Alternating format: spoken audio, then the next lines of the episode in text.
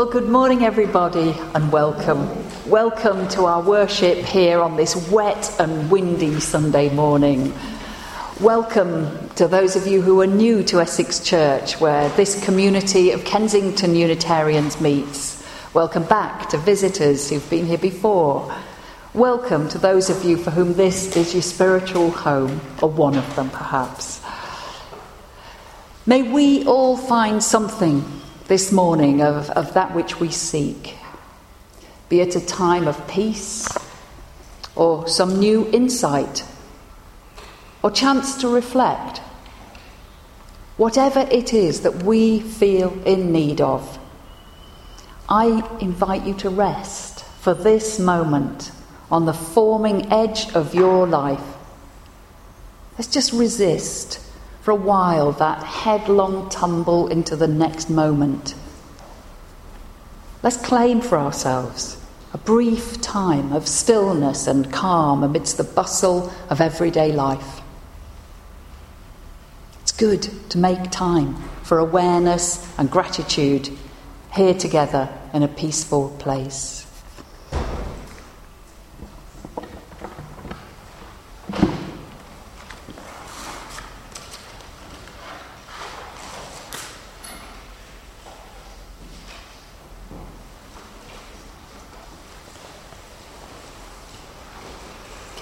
We worship here in freedom, with conscience unconstrained, with freedoms won for us by great spirits in ages past. So may this chalice flame, this symbol for Unitarians and Universalists the world over, may it today shine in gratitude for the freedoms gained by our ancestors and their past struggles.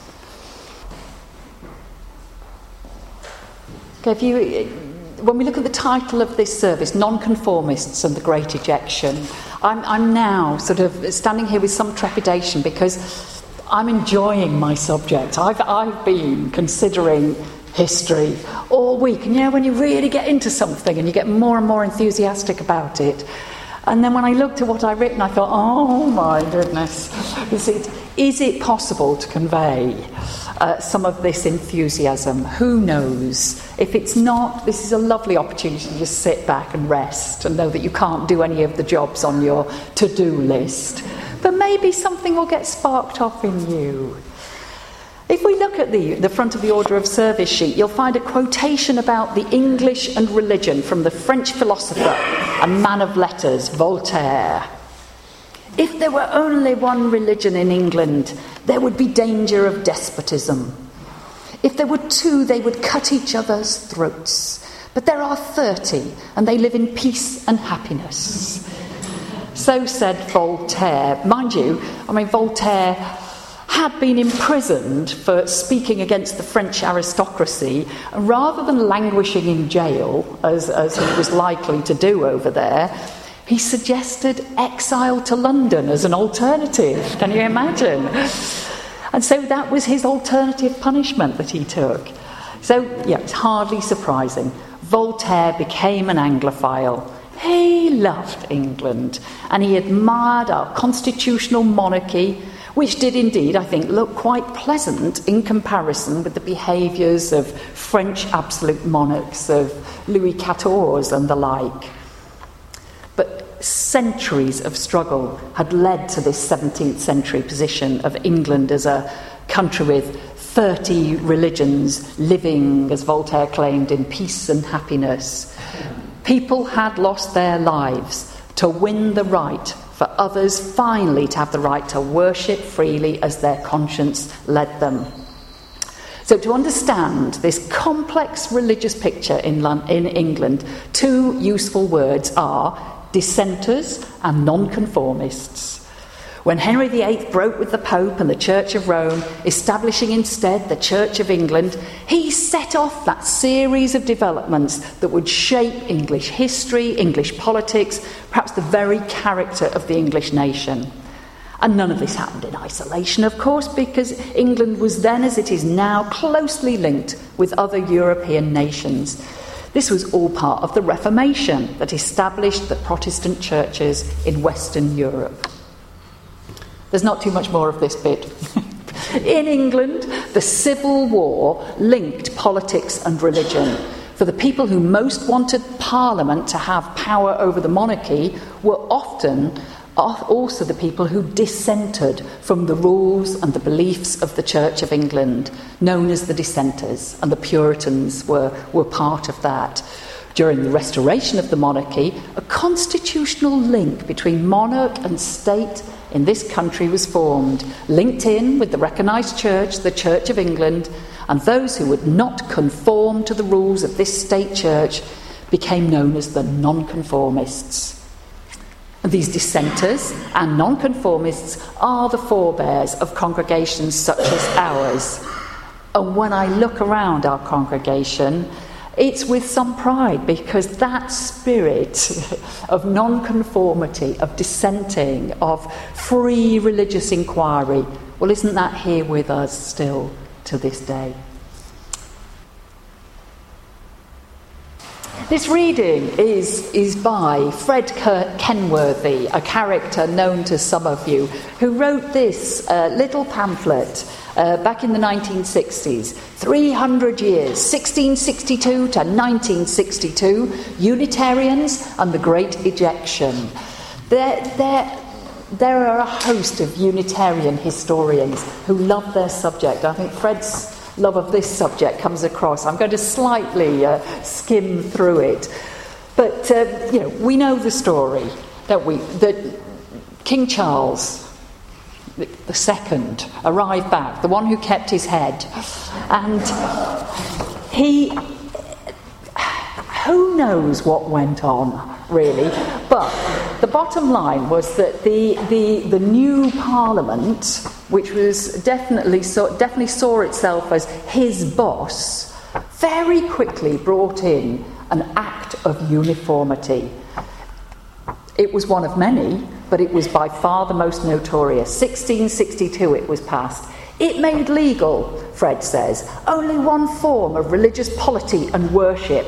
No place was found in the established church for Puritan conviction. What in this modern age we should call a totalitarian form of religion was set up.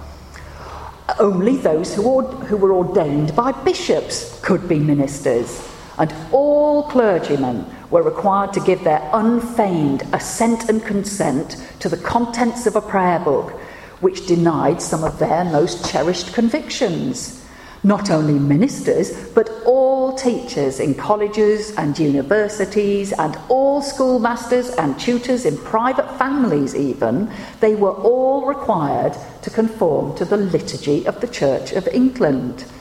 Ministers and teachers who failed to comply with these requirements by St Bartholomew's Day, 21st of, 24th of August, rather, 1662, they were to be deprived of their livings or their appointments in our words, out of a job. As a result of the act, large numbers of clergymen gave up their livings, being forbidden by conscience to accept its terms. Now, tradition speaks of the 2000. Recent research has shown that the total was actually smaller, and that among those whom we regard as the ejected were actually some who'd left earlier in 1660 when uh, they could see the writing on the wall. But nonetheless, uh, some, some number, possibly around 2,000 of people, clergymen, left their livings. And as Fred says, many among them were the keenest and the best educated, and they left the Church of England. Fred goes on to speak of the Unitarian links with, with that date 1662, and we'll go on to that in the next part of this uh, service.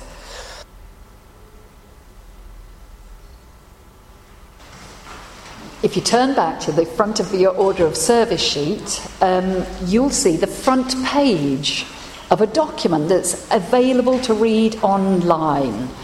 It's the collected farewell sermons of a number of clergymen who lost their livelihoods in what became known as the Great Ejection. This year, 2012, is the 350th anniversary of the Great Ejection, And unless you're a keen historian, uh, these collected sermons are probably not a recommended read. But having a look at them, 42 sermons collected together in the year 1663, so just the year after this happened, when I looked at them, it, it, gave me firstly a sense of just how significant this religious change was at that time. And secondly, pretty obviously, just how much our world has changed.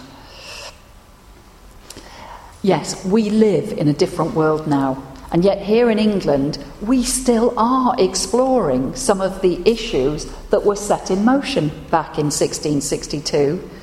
Much changes in human life, and yet much stays the same. Two examples that come to mind are the fact that we have 26 bishops of the Church of England sitting in the House of Lords, a body whose reform has been much discussed but never yet acted upon by all political parties over many years. And our education system funds around 4,600 schools that are linked to the Church of England, either voluntary controlled or voluntary aided, as they are known as schools. And debate continues to this day about whether a child's faith should be considered, or rather a parent's faith, should be considered when deciding who gets a place in these schools. Only a couple of years ago, it became apparent up in a Lancashire school that a child from a Unitarian family was being refused a place in just such a school because of the faith of their parents. And here we are in the 21st century. Now, this was just one child in just one school in a system that often has to reject children because schools are oversubscribed. But it is a reminder, I think, that faith still plays a part in the workings of our state to this day. But whoa, back in 1662, faith was a major, major issue. There was Charles II, regained the throne. He, with such leanings, albeit hidden, towards Catholicism, and yet he still promised that he promised a liberty to tender consciences and that no man would be disquieted for differences of opinion in matters of religion which did not disturb the peace of the kingdom. And there really were, at the restoration of the monarchy, people who thought that Puritanism, Puritanism would be allowed to exist in this newly restored monarchy. But as we heard in the uh, reading from Fred Kenworthy's pamphlet earlier on, uh uh-uh, uh it was not to be. The act of uniformity was to shape religion in England for centuries to come. Get me a bit of paper. But don't let's fall into the trap of thinking that any of those ejected ministers were Unitarians it's true, and I've got a lovely, lovely book that I know some of you uh, will know, but not everybody. This is a Unitarian Heritage, an architectural survey, and uh, it's a lovely collection of old um, places of worship. And uh, many of those old congregations owe their foundation to the men and women who were loyal to ejected ministers. But none of them can really be described as Unitarian in their theology. Some of the, the key terms to know when you're looking at this uh, period of history. So, to be Episcopalian was to have um, the, rulership of, of the bishops, of the Church of England. An alternative to them were the Presbyterians, who felt that the, there should be equality amongst ministers and that it should be the ministers themselves that ordain um, one another. So we've got the Presbyterians that we hold um, links with. Then there were the Independents or the Congregationalists, and then were the Anabaptists who became the Baptists. I mean, these are all words that are still around today. What happened next in the story after the Act of Uniformity was that things got worse. This was the time when, because those ministers were popular, they left their congregations. What happened? Some of their congregations went with them. There was nobody left in the pews on a Sunday morning. Or they started new congregations somewhere else. So a whole series of rules were passed, one of which was that um, the Five Mile Act, which, which meant that um, one of the ejected ministers could not do any preaching within five miles of their original congregation. That was then extended to they couldn't do any preaching within five miles of a, a town centre. And then any meeting that had five or more people there had to conform to the, the book of prayer of the Church of England. You can feel the rules getting tighter and tighter. There was considerable upset in this country. Eventually, that led to the Toleration Act of 1689, which allowed nonconformism once again to flourishment to flourish, and I think that was for the betterment of our society. But remember, until the 19th century, nonconformists could not hold public office, they couldn't attend universities, and um, even the actual ownership of nonconformist chapels was at times challenged in the courts, so that a congregation would suddenly find that um, the Church of England was trying to get one of its chapels back. But that unbroken line, I think, does exist between the nonconformist and the dissenters of those days and what then became our free thinking, conscience dictated congregations of today. There was a link, an unbroken link, with those dissenters and nonconformists and Unitarians today. And we now, in the 21st century, well, we've got 21st century issues to deal with, and there are plenty of them, I believe. But those Unitarian values of freedom, of reason, and tolerance, I hope they can guide us now as they actually inspired those people centuries ago. Amen.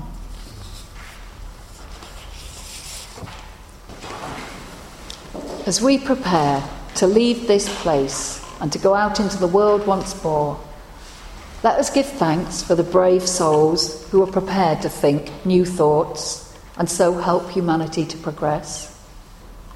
Let us give thanks for those brave souls who are prepared to stand up against tyranny and injustice, that humanity may continue to make progress in creating a better world for all. Amen. Go well and blessed be.